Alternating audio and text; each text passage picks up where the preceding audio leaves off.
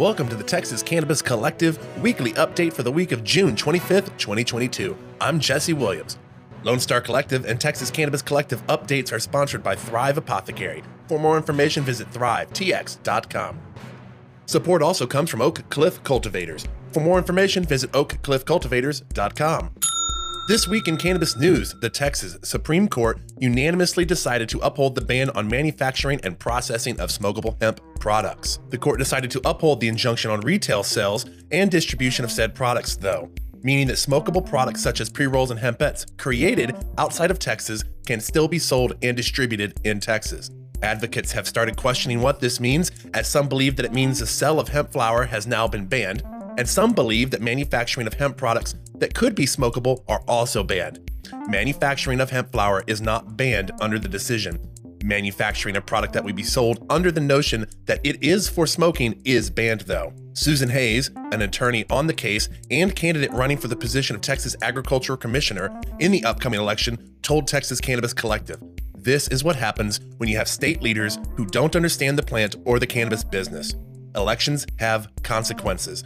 We must get people in office who will advocate for cannabis and know what they are talking about. In addition to the Ag Commission, we need a governor and a lieutenant governor who get it. Chelsea Spencer of the law firm Ritter Spencer noted online We are profoundly disappointed in this decision and disheartened by the continued stigma surrounding cannabis. It is telling when the court insinuates that cannabis is, quote, inherently vicious and harmful, end quote. A positive note out of the decision is that the court recognized that there are medical benefits to THC. The court stated in the decision the cannabis sativa L plant also produces another cannabinoid called delta 9 tetrahydrocannabinol, commonly referred to as THC. THC may also provide relief for certain ailments, including nausea, spasms, appetite loss, and neuropathic pain. This will likely have bearing on the Delta 8 case taking place in Texas regarding a DSHS meeting over the topic. The current Delta 8 case covers the notion that the meeting conducted was not done in accordance with the procedures to do so in Texas. From there, expanding that if the meeting was done correctly, how did the meeting dismiss any medical benefit in the short time the meeting had when it was conducted?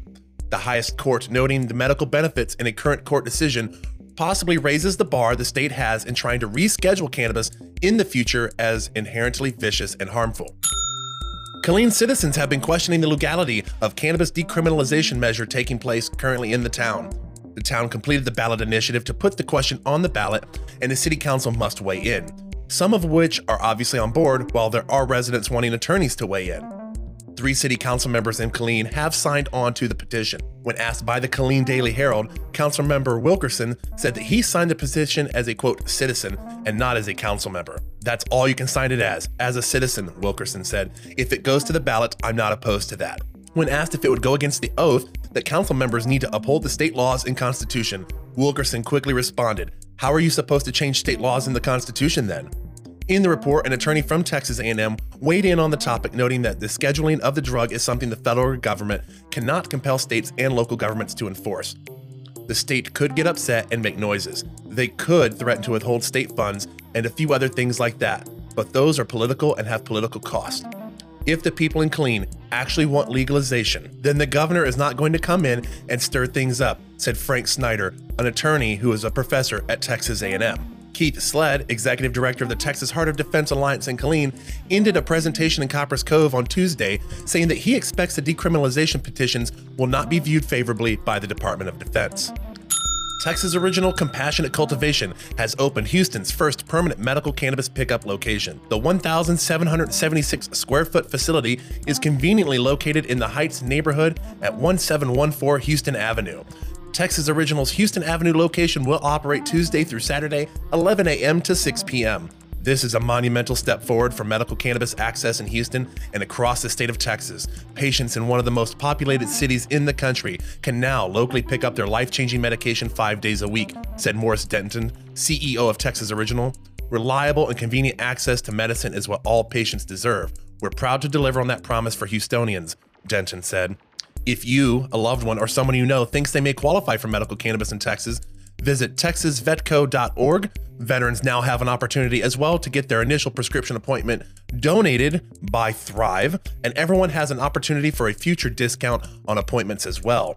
For more information on how to access these benefits in Texas, visit txvetco.org. That is texasvetco.org. That is it for this week in cannabis news review here at the Texas Cannabis Collective. Be sure to subscribe to our newsletter at txcannaco.com, texascannaco.com, and search for Lone Star Collective Podcast in your search engine to get updates about our show and weekly news. Have a safe week, Texas, and stay hydrated to beat the heat.